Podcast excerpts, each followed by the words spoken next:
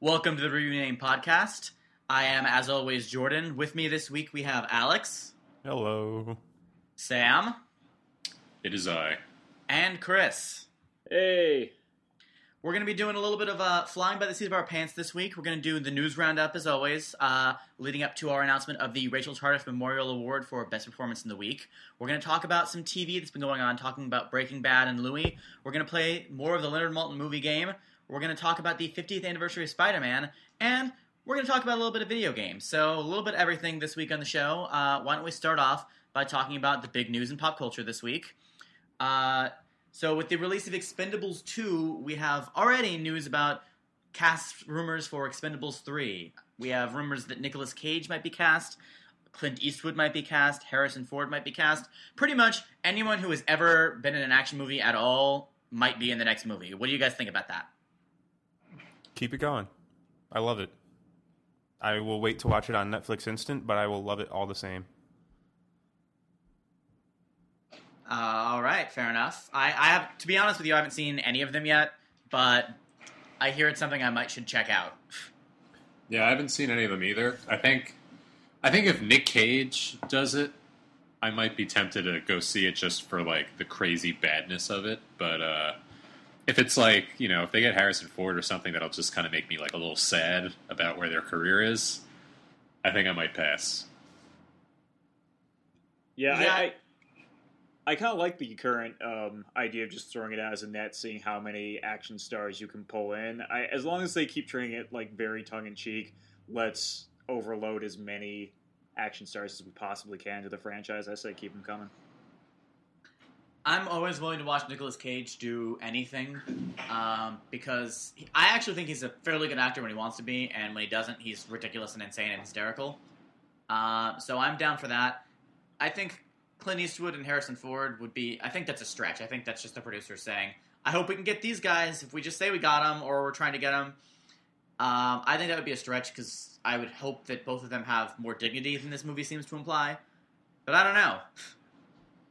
Clint Eastwood doesn't seem like he's in the space to go acting in a dumb action movie, considering that his next role that he's acting in is about uh, baseball. What is it, baseball spotter? He's a scout. A yeah. scout. Scout. That's the word. He's a baseball watcher. Yeah, I don't he's a, follow he's a the fan of baseball. Clint he just Eastwood, watches baseball it fan. for for like forty five minutes, and then the movie ends. It's not going to be very good. I'm going to see it because it has baseball and Amy Adams. I And that's probably for not me. going to see it because there's a Dr. Phil joke in the trailer, and that makes me feel like it should have come out eight years ago. Again, Amy Adams, Jordan. All right, I'm probably really Oprah going to see it. I says just Dr. wanted Phil is still I just- relevant. Every every time I see that trailer, I'm like, really? They they thought it was a good idea to throw a Dr. Phil joke in this movie because no one's ever done that before. Oprah Oh, I mean, me it's that probably he's going to be relevant. like terrible. I, I, I, I, I don't have high hopes for that movie. Um, but also, I have Clint Eastwood problems, which are well documented for anyone who reads the site or talks to me on a regular basis. Yeah, well, it has baseball and Amy Adams, and that is literally enough for me. Um, if I wasn't going to be, you know, a, a far distance from a good movie theater for the next three or four months, I would probably see it. But considering I will have to get someone to drive me to a theater while I'm back in Michigan, I don't know if I'm going to be taking the truck out for uh, Trouble with the Curve. Amy Adams can hit the curve. I think I bet she could. it's like I think she could it's break like- the curve. she she. So basically, the movie is going to be like Clint Eastwood is really like cold and distant, and then at the end of the movie, he's like a good dad, or like he's trying to be a good dad. It's So- Gran Yeah, Torino he's with gonna be It's not baseball like- instead of a car. It's not like uh, this movie's going to, you know, do anything particularly interesting. But again, Amy Adams. I do like Buffy her. the Vampire Slayer is Amy Adams. Amy Adams of Buffy the Vampire Slayer fame will be in this movie. Um, right. Well, that was sort of related to Expendables three, but I think we can comfortably move on and talk about something else that happened we get this Amy week. Adams in Expendables three. Uh, friend of the show, listener to the podcast, Amy Adams, uh, may or may not be in Expendables three. You heard it here first. Exclusive. Let's just keep starting rumors. Yeah, let's just if we just keep saying every week we should pick an actor or actress who we think should be in Expendables three, uh, and just claim that they're going to be in it. start a running cast list until it tops like 20 people, 20, 25 stars. and then we just Yeah. make that movie. That's how there's also uh, works, they're right? also working on apparently a all females version of the Expendables. Not probably not actually called the Expendables, but the same idea. Well, Is who's going are to we be still in talking Like, about? who's- Are we still making up rumors here? No, that no, one's this one's actually actually this one is actually happening. Oh, hmm. Well, who who would be in it? Who's like the great female action star? Do you get Nope. Lucy Amy Lawless? Adams. Gina Carano. Sigourney Weaver. Oh yeah, that probably maybe. that'd be cool. Yeah. Um, It would just be those two. Yeah, you got you got two so far. They sit down, they have tea, and then they fight each other. I'm still My on money's board. on Gina. I don't know. Sigourney Weaver cannot be beat. Well, if she has a forklift, then maybe.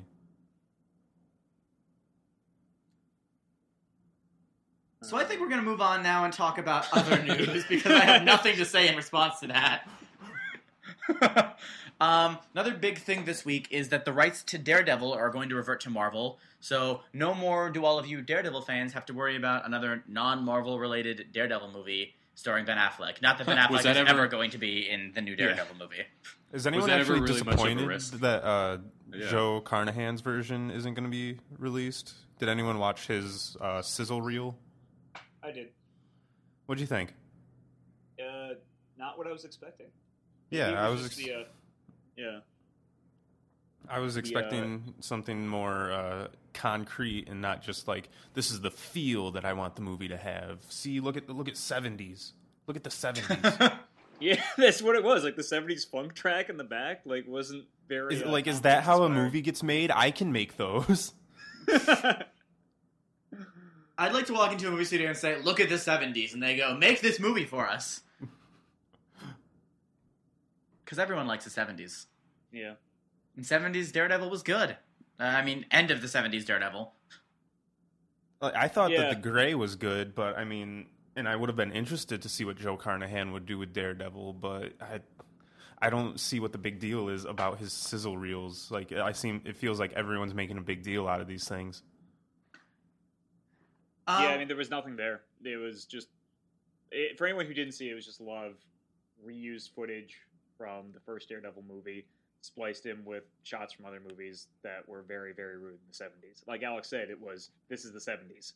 Daredevil if I in the if I were to make a Daredevil sizzle reel, as it were, I would not use any footage from the actual Daredevil movie because it was so bad. There were that I comic wouldn't want anyone panels in to it think too, about so don't all. worry.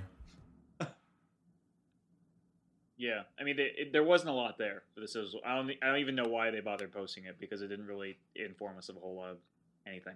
Well, I think Carnahan himself thought that we would all get sad if he posted it, and then we realized we weren't going to get to see that movie.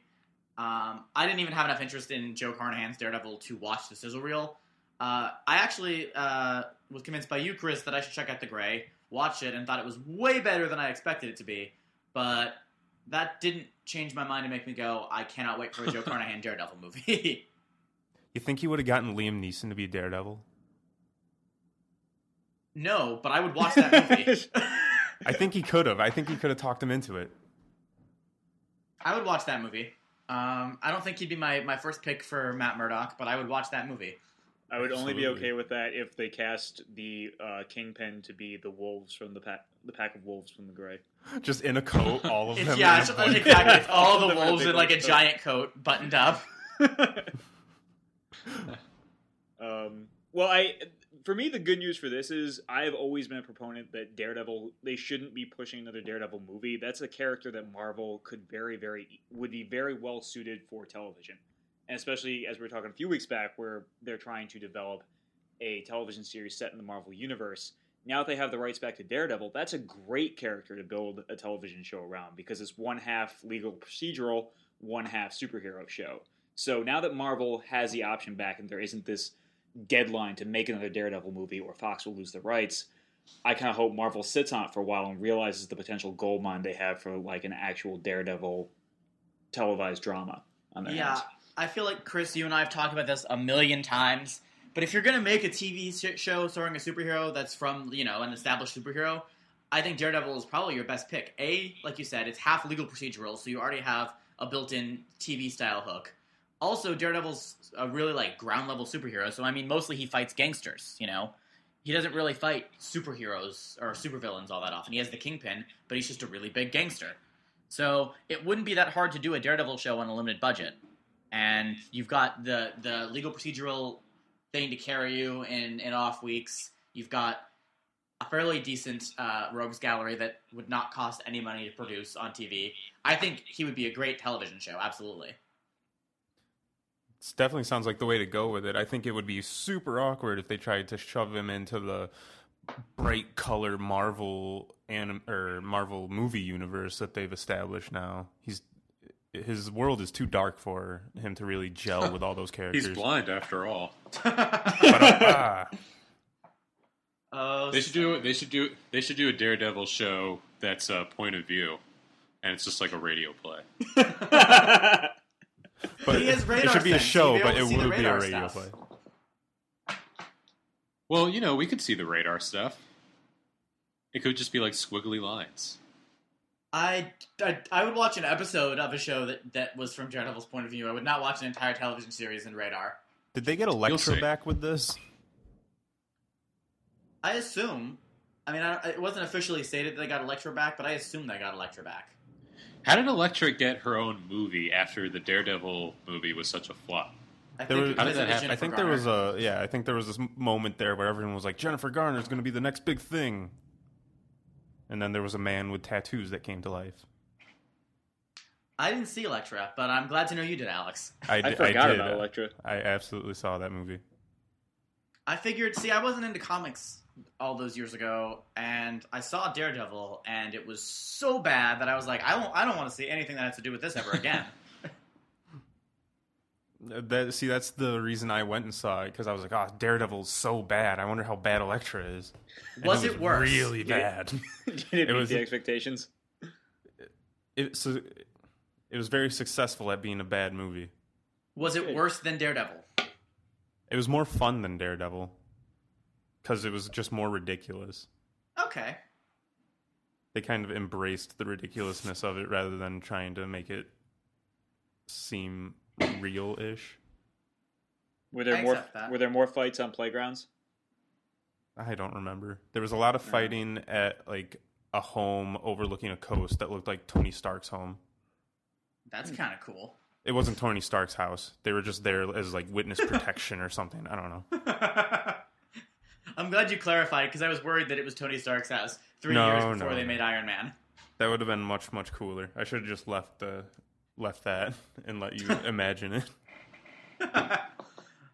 Um, Did anyone hear about the uh how the Ninja Turtles are part of the Daredevil universe?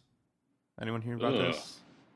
No, the that cre- sounds the, the creator of the comics of the Ninja Turtles uh, really like Daredevil, so they just put it in.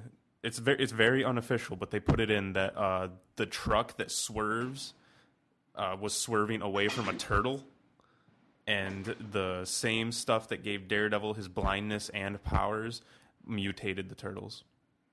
That's What? some really versatile radioactive material. I was gonna say, like, if it gets in your eyes, it just makes you blind and have radar vision. But if it just like touches your skin, it it turns you into to a. Were they teenagers who turned into teenage mutant No, Ninja no, turtles, they were, they tur- turtles? they were Yeah, turtles they were- who got like human power, right? Yeah, and they're strangely enough, turned into mutants. teenagers. Like they never addressed the part that they just spontaneously turned into t- teenagers. I think teenage, Yeah, wait, hold on. teenager was the Hold less, least important part of that title. Why were they teenagers? Were they like teenage turtles already? They were adolescent Were they- turtles that were rolling out in the also, road. also, was anyone like they now have the power of four 18 year olds? Honestly, I never watched Nin- Teenage Mutant Ninja Turtles. That was never a Ah, thing of you mine. missed out. But I love that show. Did anyone I ever watch like that want to shit see all the time. Ninja Turtles movie, which is like they're all like they're they're all senior turtles now, like they're all really past their prime. and Yeah, they're I was coming gonna out of say- retirement. I wanted to do a, I wanted to do an internet meme called Teenage Mut- or Mutant Ninja Turtles of a certain age that was men of a certain age scenes with Teenage Mutant Ninja Turtles spliced in. I thought that would be an excellent internet meme, but I have no idea how computers work, so I just thought about it and laughed and moved on with my life. Well, now one of our many viewers will steal it from you. So Yeah, one of our one of our literally dozens of viewers. You guys, if any of you out there listen to this, and uh, and we know we know they're not viewers. yeah, they are they are listeners. We don't think you're looking at us right now. We hope Well, not. most most of us don't. Um, but if any of you out there can make Mutant Ninja Turtles of a certain age into a thing and send it to us at, on Twitter at Review to Be Named or Review to Be Named at gmail.com, I will be so happy. You have no idea. You'll make my life complete. So get on that, internet. All right, are we ready to move on? Yeah, I think I think we've Please. now that we've talked about Teenage Mutant Ninja Turtles for a while, we can talk about something else that happened this week, which is going to be probably big for any community fans out there. Project Hawkthorne, the uh, the effort to make the video game from Digital Estate Planning, the community episode where they were in a video game, into an actual video game, is out now um, and is downloadable on the internet. I have not done so yet, but I'll probably check it out at some point because that sounds cool. What about you guys? I haven't haven't, touched downloaded it. yet. Yeah, it looks cool. Um, yeah, I mean, as soon as that episode, you know, was made, the first thing that I thought about, and probably everybody else who saw that episode thought about, was when are the fans like going to make this game? Because it, it was like, I mean, it seemed like a bit complicated for a video game, obviously, but it it definitely it seemed, you know, plausible. Yeah, it was it was two bit. It was you know, I mean, for all the endless variations that the episode purported, it could probably be made fairly straightforwardly. I would say, though again, I know nothing about technology, so who knows? So yeah, I am in favor of this, and I might check it out. I might not. Yeah, Not that's how I feel about it. Anyone feel any differently, or are we done here? I'm very I- ambivalent about it. I'm not going to touch it. I just don't have any interest in it. Yeah, I, I'm a huge it's community neat. fan. Sorry, I said it's neat. it is. It is neat. I'm a, I'm a huge community fan, not a huge gamer. Good on them for making it. I'm might play it if I'm super bored, but that's not not a knock against the game. yeah, I don't think I'm gonna have time in the next multiple months of my life to actually sit down and play the game. Uh, but if I did, I still might not, but I might. So a ringing endorsement from Review to Be Named. Um, let's move on. Let's talk about Michael J. Fox is starring in a new sitcom that is supposedly going to be about his life. Uh, from Chris, you said we have a pretty stellar setup of uh, who's going to be involved, right? Uh, yes, actually, it is. Um, this is news that came out a few days ago, um, and it looks like. Hang on, let me call it back up so I don't get. Well, I. I, I took some notes here. You said Will Gluck, the director of Easy A, is going to be directing it, yeah, yep. and writers from Arrested Development and Cougar Town are going to be involved. Uh, one writer in particular. Oh, who did both Arrested Development and Cougar Town? Yeah.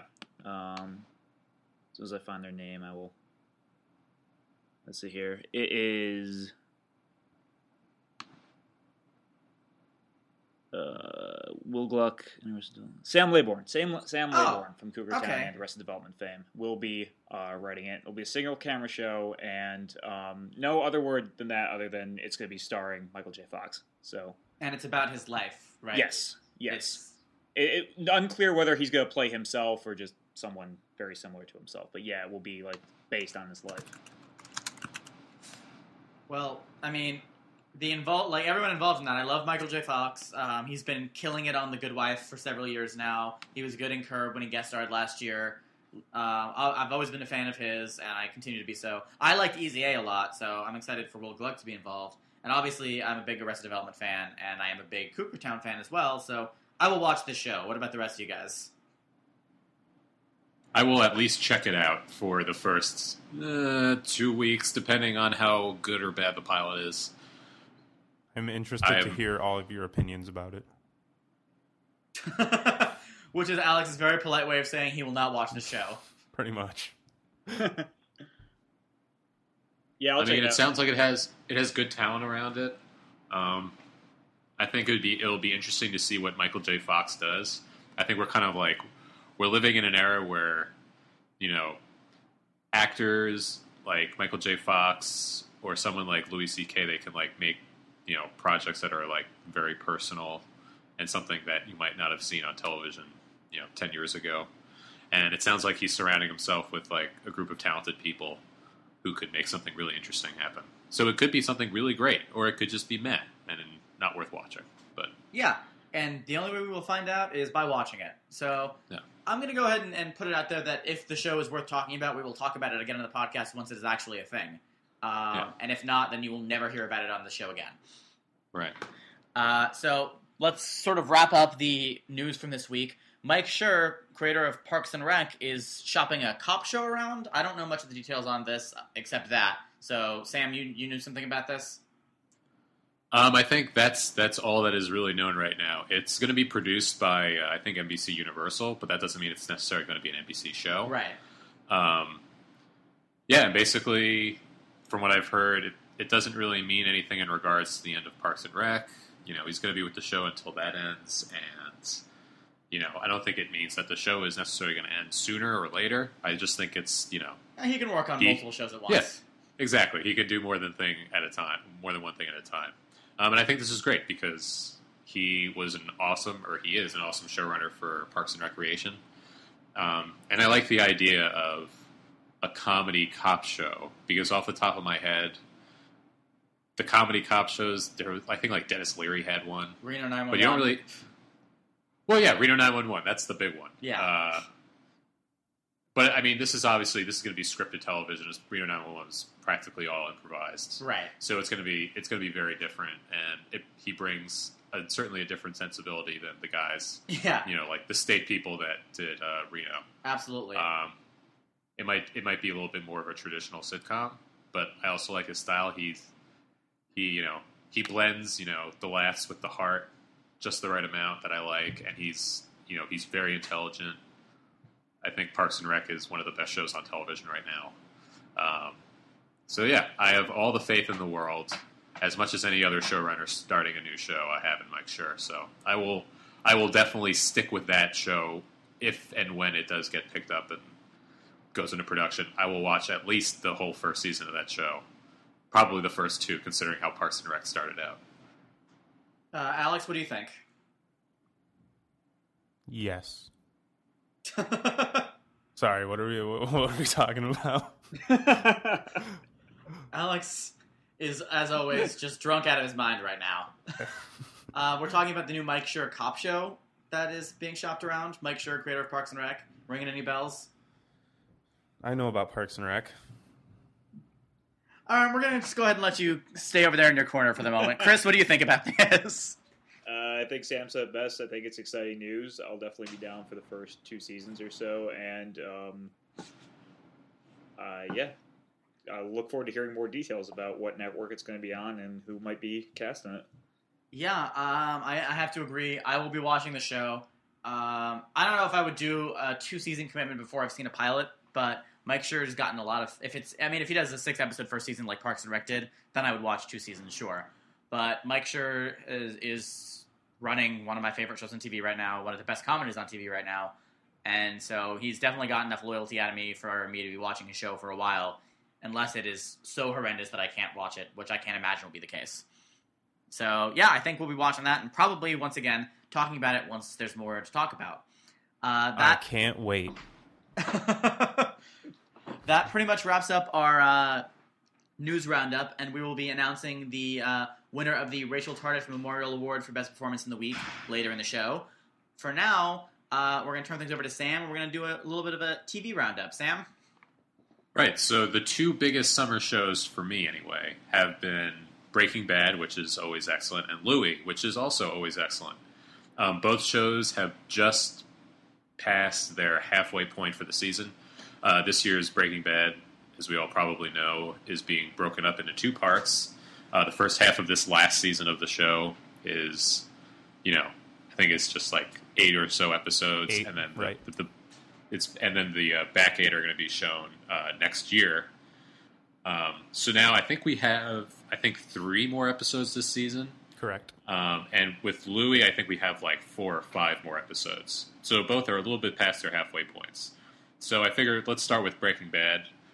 Um, very different shows, both good in their own special way. Breaking Bad, I want to know what you guys think so far. Walter White is going off the deep end or is off the deep end already.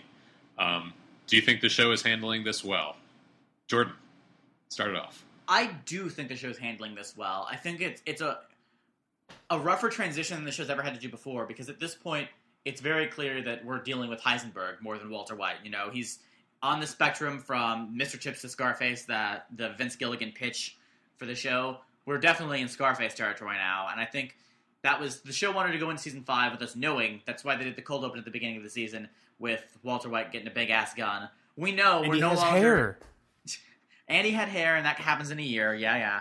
Uh, but we know we're no longer in the territory of the mild mannered chemistry teacher. Not that we ever thought we were still there, but we know we're dealing with Walter White supervillain as much as we're ever going to at this. And I think the show's taken advantage of that in ways that would have surprised me if you pitched it to me, but I think it's been working well. The I I mean, the idea of Walt cooking out of the uh, the tented up houses that are getting exter- you know the exterminator houses. The idea of them pulling off a train robbery like they did last week. All of this is stuff That's that so good. if you if you told me they were gonna use a giant magnet to destroy evidence or uh, that was that was a little over the top. or I rob a train um, two months ago before the show started, if I heard Walter White was going to be doing a great train robbery episode, um, I would not have been excited. Probably, I would have thought I would have been worried, even though I have a lot of faith in Vince Gilligan. But um, with episodes like 51, the one from two weeks ago, that was just phenomenal, and I thought they pulled off a train robbery very well. I, I think we're shifting into Walter White supervillain territory very well. Uh, what about you guys? The rest of you? Alex. I Breaking Bad is no question my favorite show on TV ever.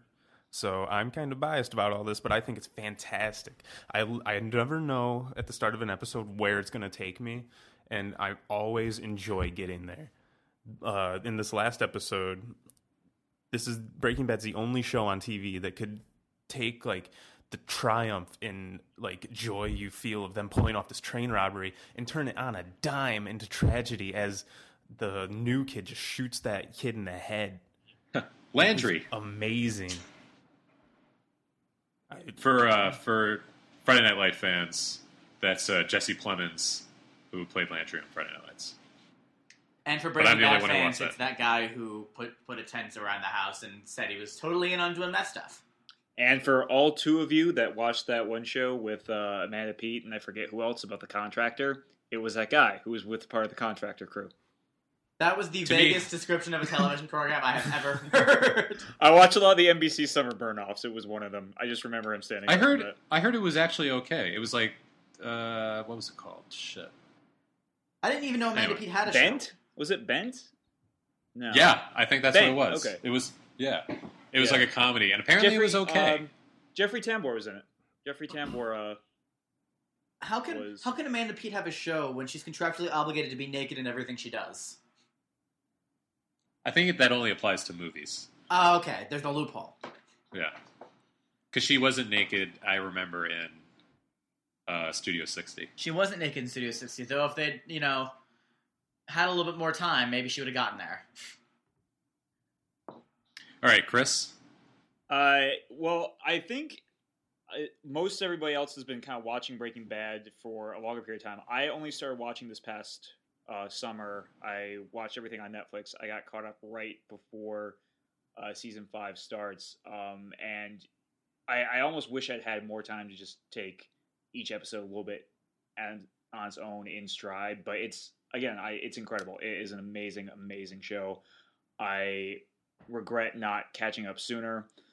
Um, I think this season has been incredible just from the start. Um, one of the things I really liked, and maybe I'm noticing this just a little bit because of just how intensely like I've just had Walter White in my life. I think I think they've definitely scaled back just how much of the focus is on him in these episodes. So I, I find him to be a lot more unpredictable in season five than he Uh-huh. was in season three or season four. I find when he's on screen, I know a little bit less about what he's going to do, where he's coming from, what's going through his head than I maybe did in season two or season three or the first half of season four. And I, I think that's makes him a scarier villain than anything he's even actually done. Is this I just this idea of he's retreating more into that Heisenberg persona, and there's just more of a little bit of an air of mystery of what's going on and what he's thinking. And I think one of the uh, best moments for me was an episode or two ago. It was that it was that great scene where they're they're dividing up the money on the table. You know what I'm talking about? Mhm. With Have a big Mike stacks of money. it. Yeah. Um and they're they're putting it into the bags. Everyone's taking their own bag and at the end um Walt references um when Gus killed one of his lieutenants right in front of them and he's he's it, it, it in the episode it, it comes off as kind of a threat towards Mike or just like getting Jesse in the mindset of maybe like Mike is not in line. But even from that, like the more I thought about, it, like I, I even saw that being almost directed at Jesse himself. Just like that idea of like Jesse stepped in to offer his money to take care of the problem they were facing there, and then Walt had to put his money in. And so I almost saw that as being directed as much towards Jesse as uh, Mike, which I think is really interesting in the sense of that like you kind of had this father son dynamic forming around Jesse and Walter for the first few seasons, and now I think even that like has shifted to something very very different. As soon as Jesse Some- shot the other chemist, that's where his character kind of took a turn into just bottling up and not really like he still doesn't really want anything to do with it, but he doesn't really have much else going on, so he's just like, eh, he kind of just goes with it. Well, Something that uh, Chris brought up that I thought was is really interesting. I was going to talk about how Walter is now instead of everything just being his point of view. I think this season we're starting to get it's more about how the people around him are trying to deal with this new Walter White, who's like this evil mastermind who is like kind of unpredictable and is also you know always scheming and like a real danger. And with that, I mean, I think we're having like real breakout seasons for uh, Jonathan Banks and Anna Gunn because their their characters are the ones pushing against uh, Walter the most. Less so than Jesse because Jesse still is kind of on Walt's side, but those two actors are having like really breakout seasons. Or I mean, they've they've both been great the whole series they've been on, but uh, this season, you know, I think they're real standouts and they're kind of like taking up the mantle that Giancarlo Esposito had uh, in the previous uh, seasons, where he was kind of like on the si- on the sidelines, you know, kind of stealing the show. So I think Jonathan Banks and Anna Gunn, early MVP seen- candidates for this season. yeah, I think this is their their Emmy season for both of them. Um, if there ever was, was going to be one, they've been phenomenal all the way through. It's definitely getting to the point where it feels a bit more like the Mike show, which is completely fine with me. Mike's a great character. Fantastic. And Jonathan Banks just plays the hell out of him, whatever they ask him to do. You know, if he has to be funny, he's hysterical. When he has to give one of the classic Breaking Bad monologues, he just delivers it perfectly. He really has just, I mean, since he's been on the show, he's played the hell out of the character. But he's really stepped up when they've needed him to this year. he plays it so dry. That's what I love about it. Absolutely. Um, I think the big thing with Walter, and this has been uh, sort of where Jesse is so far. I think we've seen Walter White master manipulator more this season than I mean he's always been manipulative, but I think this season we've seen him. His arrogance has stepped up a notch, and I think we've seen him in a position where he thinks he can manipulate anyone to do anything he wants, and he actually kind of has been fairly successful so far. He's gotten Jesse to you know be tied closer and closer to him, and to feel more guilt for having almost killed him. Uh, you know, he, he really played that up to you almost killed me. I've forgiven you. We are now tied closer together than ever before. He's got his wife, who for some reason is under the impression that she can't possibly leave him, um, and that you know she has to do whatever he wants and can only maybe get her children out. He's really gotten people into the place he wants them for the most part. Even though you know he wants his kids back in the house, I think that's only a matter of time. So we're we're seeing Walter White as a very successful criminal at the moment, um, and I think that's probably you know episodes from crashing down all around him. But it's an interesting dynamic for the moment. All right. So we all still love Breaking Bad. We can all agree on that. I will say Uh, one more moving- thing I yeah. want to bring Go up for is uh, I forget. I think it was two episodes ago. The very beginning, Walt buys a car and buys his son a car, and then they have this dubstep montage, which will forever be the thing I hate the most in the entire series, and it will date the show so painfully in another decade when you try to watch it. I thought that was fine. It, it was a Rian uh, Johnson Yep. uh, episode, and he's he. You know, I think That's why the, I was uh, so the shocked that that was in there, is because it was his episode, and I expected a bit more from him. The show, I mean, the I thought it show's was done fine. legendary montages before. Like, I think one of the things it does best is a great montage, and I wouldn't put that. It's among not the, the great fact that it's a montage or anything. It's the use of dubstep. well, I wouldn't. I wouldn't put it up there among the great montage the show ever did, but it didn't bother me. And, and, honestly, I would have forgotten that there was a dubstep number in in a few episodes ago entirely if you hadn't mentioned it right now. Well, I'm gonna make sure you remember. Okay. I think it's fine. I think it's fine. It's up the time. Yeah, I mean, I, I think that is t- very telling of the show, where that's one of the biggest flaws we can find with it. Yeah, very true. That's the worst thing we could find, yeah. All right, so uh, moving on, we have another great show, completely different. Uh, FX's Louie, which is wrapping up its, I think it's its third or fourth It's its season third now. season. Third season. Um, so I'm not sure. Has everybody been watching this show? I just started like a couple weeks I ago, so I'm just starting Have watching season maybe two episodes. To be honest, Okay, so this is going to be this is going to be mostly uh, me and Jordan, I think, who are up to date. But feel free to chime in about your thoughts on the show in general. Well, I think Jordan, what Chris have will have you- interesting what- things to say because Chris, you're not a big fan of the show, right? I, I'm coming around actually. This. Oh. uh, yeah. It, I, I want to go back and watch from the beginning, but I definitely am looking at it a lot more positively now than I was originally. Okay, that's fine. We can talk about that too. Uh, Jordan, since you're up to date, let's start with you. What have you thought so far of this season? I think the thing with Louie is it is consistent only in how excellent it is. Like everything about the uh, the show can change entirely from week to week. The only thing that stays the same is it's almost always phenomenal. Um, and even at its worst, it is incredibly watchable te- television.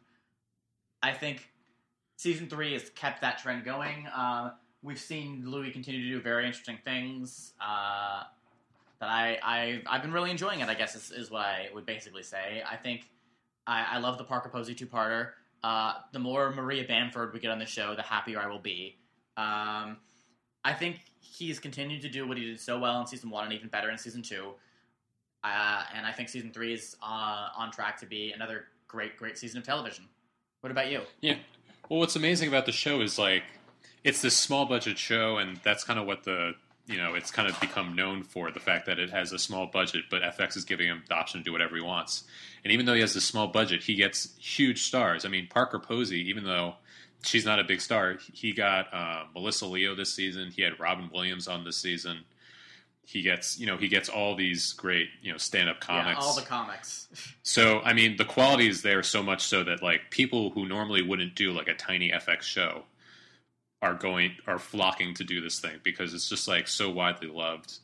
Um, and specifically this season, um, I think the highlight has been Parker Posey's two-parter. Um, she she was just excellent, and she's you know in line to certainly get nominated for an Emmy for guest spot. She probably won't win because it's Louie, and it just it's it's a show that's too good to win. yeah, Uh, it's- it's you're not, not a- wrong. Um, and kind of, we were talking about Breaking Bad. If we can compare one thing that Breaking Bad has going for it to Louie, as much of a stretch as it is, I don't know what I'm going to get from week to week with Louie. Like you know, Breaking Bad in its you know environment, it's it's unpredictable show.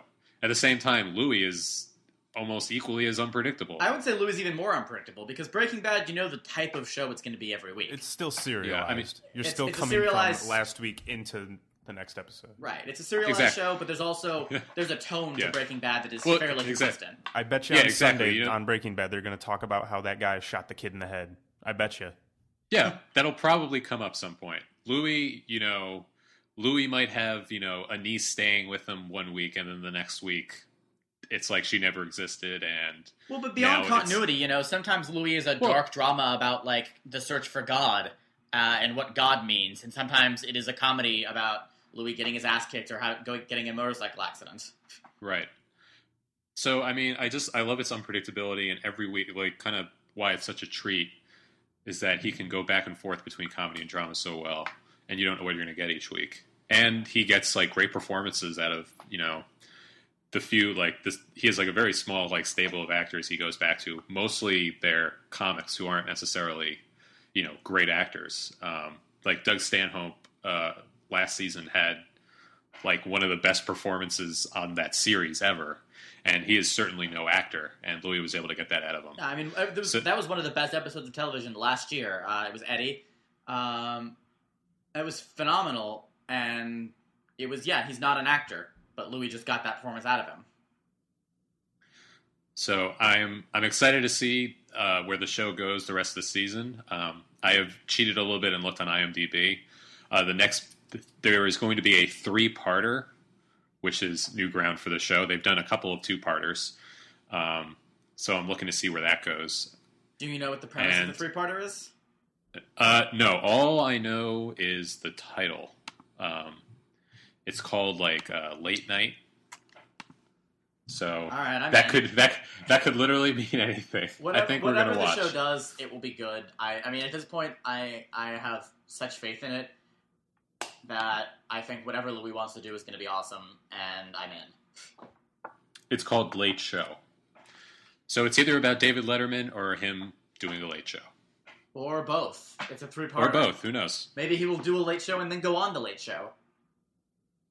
Or maybe Louie will have to hide a body. Yeah, it's going to be. It's going to be uh, looking for Liz slash Lily changes next week, and then the three parter, and then the uh, season finale. And good news is is that FX has picked it up for another season, so we'll have more greatness because he's on a fantastic run with this show. And it just what's great about this show is that you know hopefully it'll show uh, networks that if you give you know really good creative people you know you don't need to give them a ton of money, but if you let them do what they want to do, they'll give you great returns. And I mean, part of why FX can do this is FX doesn't need it's not Fox like it doesn't need to have huge ratings for it to be you know a viable show. Um, Louie does well enough for FX, and I I hope you know FX has been at the forefront of this. Really, you know, oh, they have a ton of great programming over there. Um, so I am now a fan of FX for not only you know Louie and It's Always Sunny, but they're doing lots of other cool stuff. I think I think FX is the channel to watch and be watching now in a way that AMC was five years ago. I mean, Justified, It's Always Sunny, Louie, you've got Archer. Uh, I hear I stopped watching Wilfred, but I hear great things about that still. You had uh, Terriers, one of my favorite shows of all time, was on FX. It's it's a channel that uh, is more committed to quality, I think, than a lot of the networks are, at least, um, and has just been doing a great job the last couple of years of turning out excellent TV. So we will be looking for more Louie. Uh, there's still some time left in both Breaking Bad and Louie for some greatness, and I'm sure both will finish strong. And I, I have a feeling we'll probably talk about at least Breaking Bad once the season's over, because I'm sure we'll all have things to say about that. Yes, absolutely. Uh, um, so we're ready to move to our next segment. yeah, let's uh, let's turn things over to Alex. We're gonna play a little bit of the Leonard Maltin movie game. All right. Once again, I just want to remind you thanks, Doug Benson. Go listen to Doug Loves Movies and don't be too angry at us for using your game. And also, thank you for listening to our podcast, Doug Benson. Yeah. Also, thank you to Leonard Maltin. Thank you for existing, Leonard Maltin. Let's go ahead and just go with a little game or a little category called In Theaters Now, which is, as you can guess, about movies in theaters now. Huh. Okay. He doesn't he doesn't give star ratings to movies uh when they just released. I, I don't know why. He just doesn't. Leonard So- Maltin has his own system. Just go with it. Exactly. So here we go. And I'm reading through the review. And it says it's not a requirement that you like this movie's central characters. Uh, difficult to care Is about our quote? anyone. This could be like any movie out right now. it's Yeah. like it just sounds like this is a movie I didn't enjoy. Guess the movie. right now?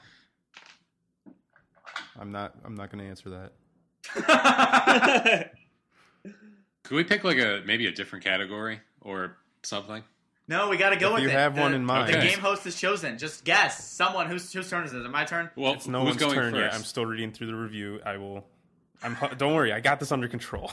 I will never. I will never understand the rules of this game. So you'll have to every every week. I'll be like, I don't know, seven, and then we'll see how many points I end up with ten years down the down the road. He got bored halfway through as the story became more brutal and the acting more broad, he grew actively annoyed. This this is like useless. I mean, I, I, I never least have a said guess these. Were. I, I never said these hints were supposed to help anyone. They're just out there for you. Isn't that what a hint is, like by definition? these these bits from the review are not supposed to help anyone. This game is just supposed to embarrass us on a on live podcast There are in front eight of names. literally dozens of listeners. Perhaps the story reads better than it plays, or perhaps something was lost in translation.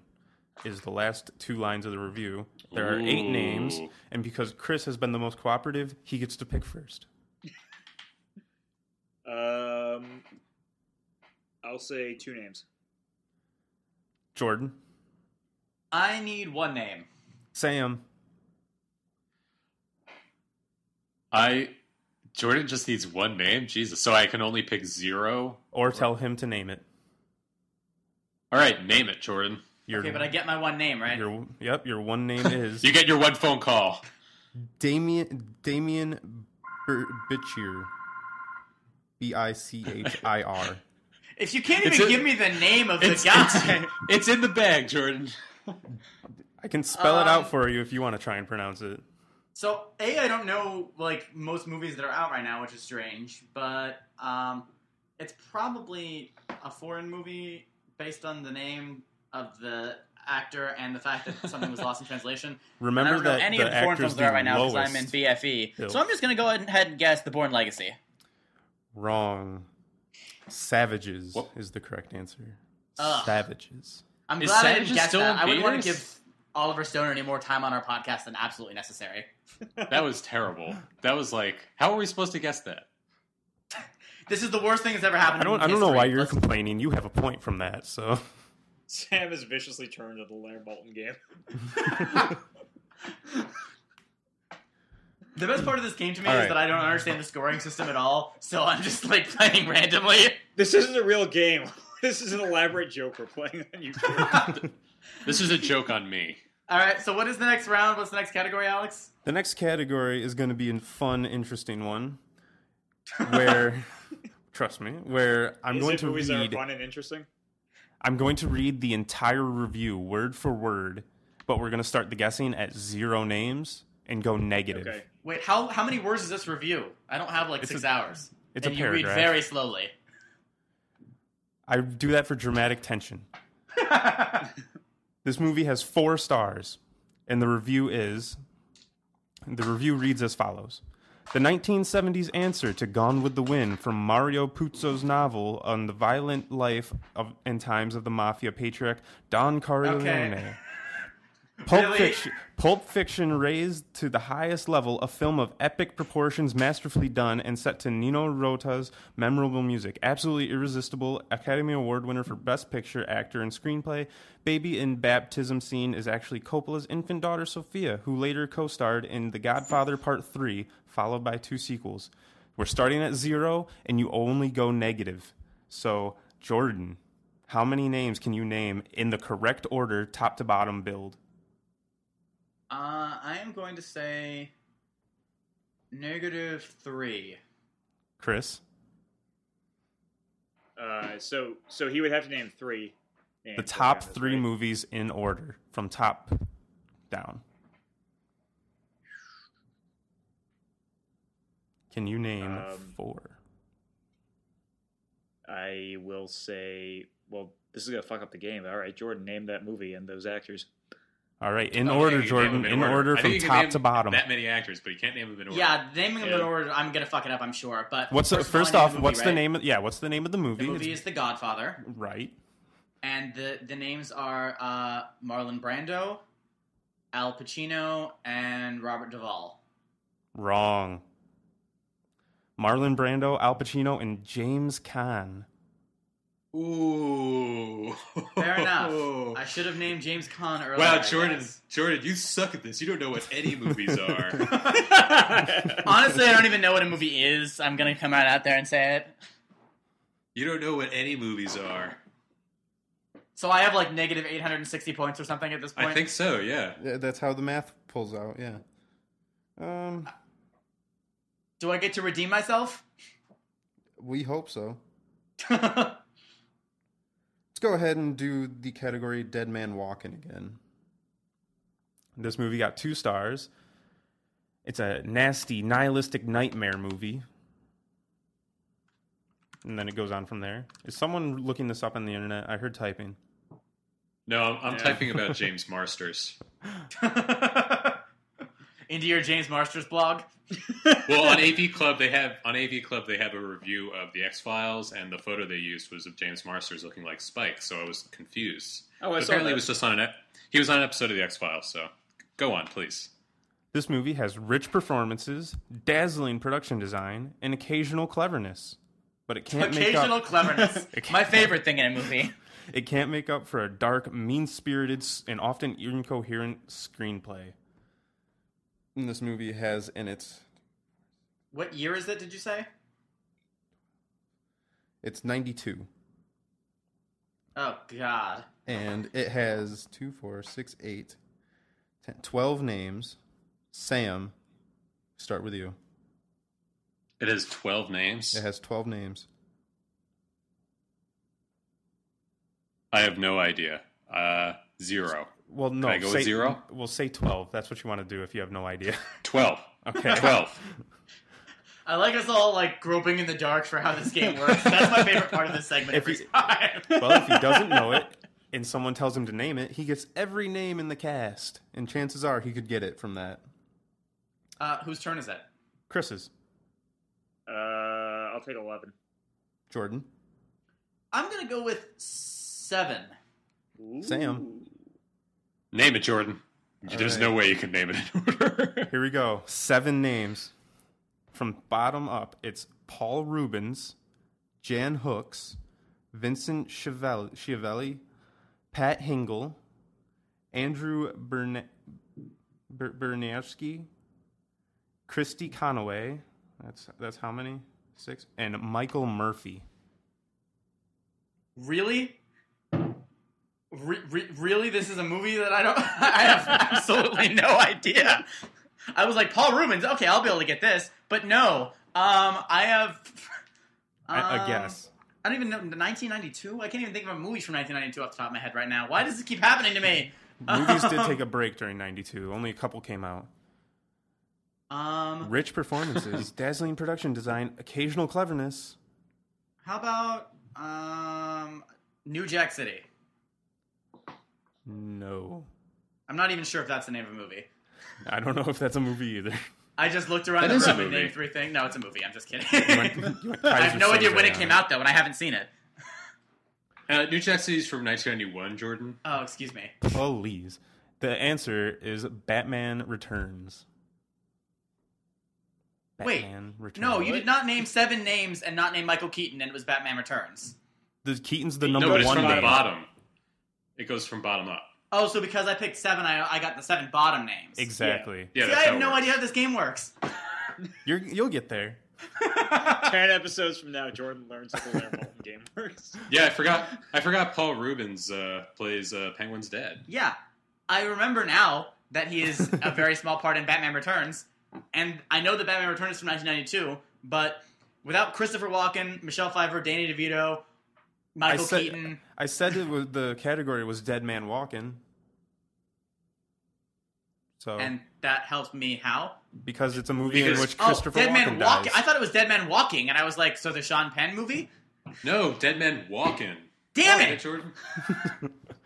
I, I think we should just move on. I think we. Let's- I think we should wrap it up. I think we should just give up on this before I kill myself on the podcast. All right. So uh, let's let's shift over now. We're going to talk to Chris. Chris, you're going to talk to us about Spider Man. Okay, so this coming, I think it's actually this coming week, is the uh, 50th anniversary of the creation and publication of Spider Man. Spider Man was introduced in August of 1962 in the pages of Amazing Fantasy number 15. And so it's been 50 years of Spider Man. Uh, so I thought we should kind of mark the occasion in some way on the Review to Be Named podcast. So I figured let's just keep this short and simple.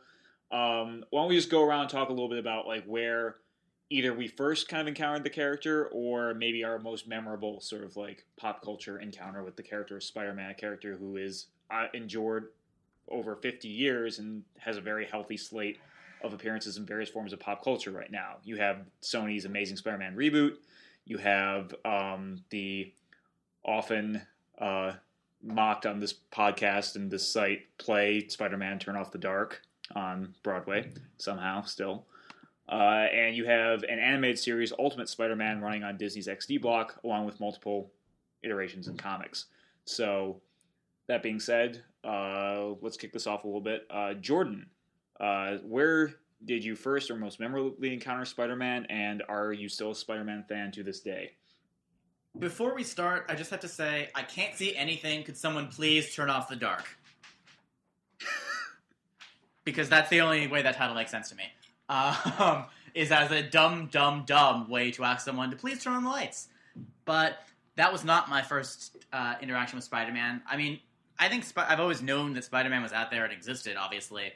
But the first time I was ever uh, actively like, oh, that's a character that I'm going to be in contact with was Spider-Man, the Sam Raimi movie from 2002, which I, I did not want to see because I didn't care about Spider-Man. Um, and then uh, a couple of my friends had seen it and said it was good, and so I went to see it with them uh, again, and it was good. And I said, okay, that was a good movie. And then I sort of went about my life for the rest of it. Um, I, have come into contact with the character a few more times. I'm actually trying to read and catch up on uh, Amazing Spider-Man, the comic book, right now, as part of my endless goal uh, to you know be up on comics information. So I'm reading Spider-Man right now. Um, and I don't have a, a, the strongest relationship with the character. I have to say. Uh, I know he's in, in immensely popular, but a lot of my interactions with him, I go, okay, that's fine, and then I move on with my life. Uh, I, I definitely preferred him when he's been more of a supporting character in Avengers books, where he just quips around and then moves on. To my experience so far in reading him as a solo character, and his movie this year, Amazing Spider-Man, was not very good. So I have, I guess, lukewarm feelings toward the character, but I am fine with him continuing to exist. Jordan will allow it. I will. Marvel, Marvel sighs collective sigh of relief at the moment. Uh, okay, um, let's move on to Alex.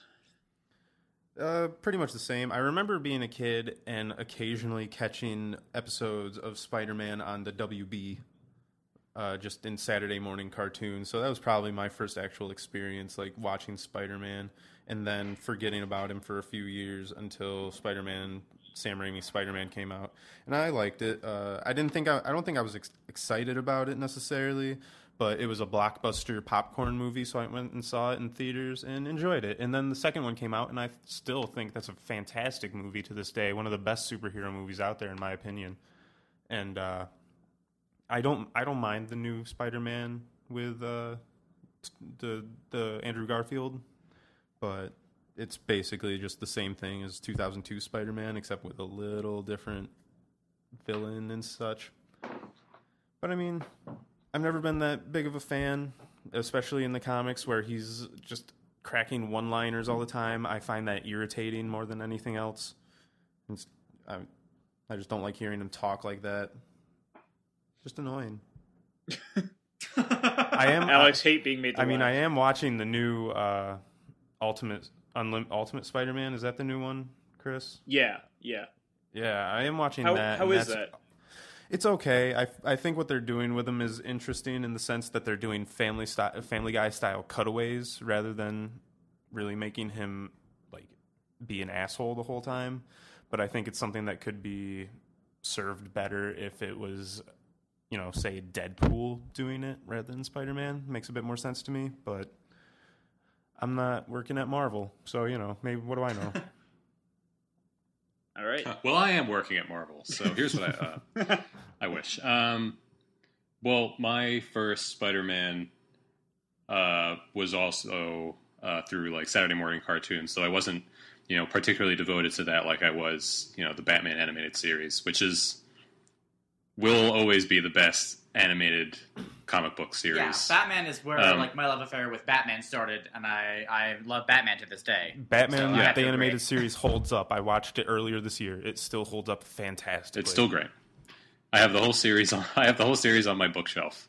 Um, but in terms of Spider-Man, th- you know, the first time I saw it was this, the like Saturday morning cartoons. But the only, the first time I actually enjoyed it, like everybody else, was the Sam Raimi uh, movies. Uh, they were really excellent, and I think they they did a lot to like advance, you know, or you know, give give the the general public the idea that superhero movies could actually be like really good, you know, just movies on their own. I think they didn't have to just be stupid action movies. They they you know we needed that in like the like the 2000s kind of surge of superhero movies. I mean, you know, I really like the the Tim Burton Batman movies from the early 90s, but you know, it, it it had been a while since those movies came out before Sam Raimi came out with these. I think it was the Sam Raimi Spider Man and uh, Bryan Singer's X Men, which proved really important in terms of rebooting the superhero movie and showing that it could be done really well. Um, so yeah, and I hated Spider Man three, and I just didn't like the reboot of Spider Man. But that's for another day. Fair enough. Fair enough. Chris, there hasn't been a whole I- lot of Spider-Man love yet. Do you want to give Spider-Man some love? I have Uh, some love. yeah, sh- Let me just say for real Spider quick Man or that just uh, in general. let me say real quick that I think that actually the first time I ever encountered Spider-Man was the video game Maximum Carnage. Just thinking about that. Oh, nice. So what you're saying is you lied in the podcast a few minutes ago. I just stretched the truth. All right. Chris, give Um, us some Spidey love. Sure. I so I think like most everyone else here, uh, my first exposure was the uh, Saturday morning cartoon from the '90s. With um, and and for me, I I think it's one it was one of those cartoons that made such an impression at times. Like that became sort of it, it doesn't hold up watching it years later, but at the time it became like my definitive hallmark for Spider-Man. So like whenever I would be reading the comics, like I would read Spider-Man's dialogue and it would be Greg Brady's voice in my head, like going off, like reading the lines. Um, Greg Brady played Spider-Man, the '90s cartoon. It would be better Was if that hadn't. before or after the Brady Bunch? What's that? Was that before or after the Brady Bunch? That was after. Okay. Yeah. I think it'd be much better if you re- heard Greg Brady's voice when you read Spider-Man, despite the fact that Greg Brady had nothing to do with Spider-Man. You're just taking my word on this at this point that it was Greg Brady.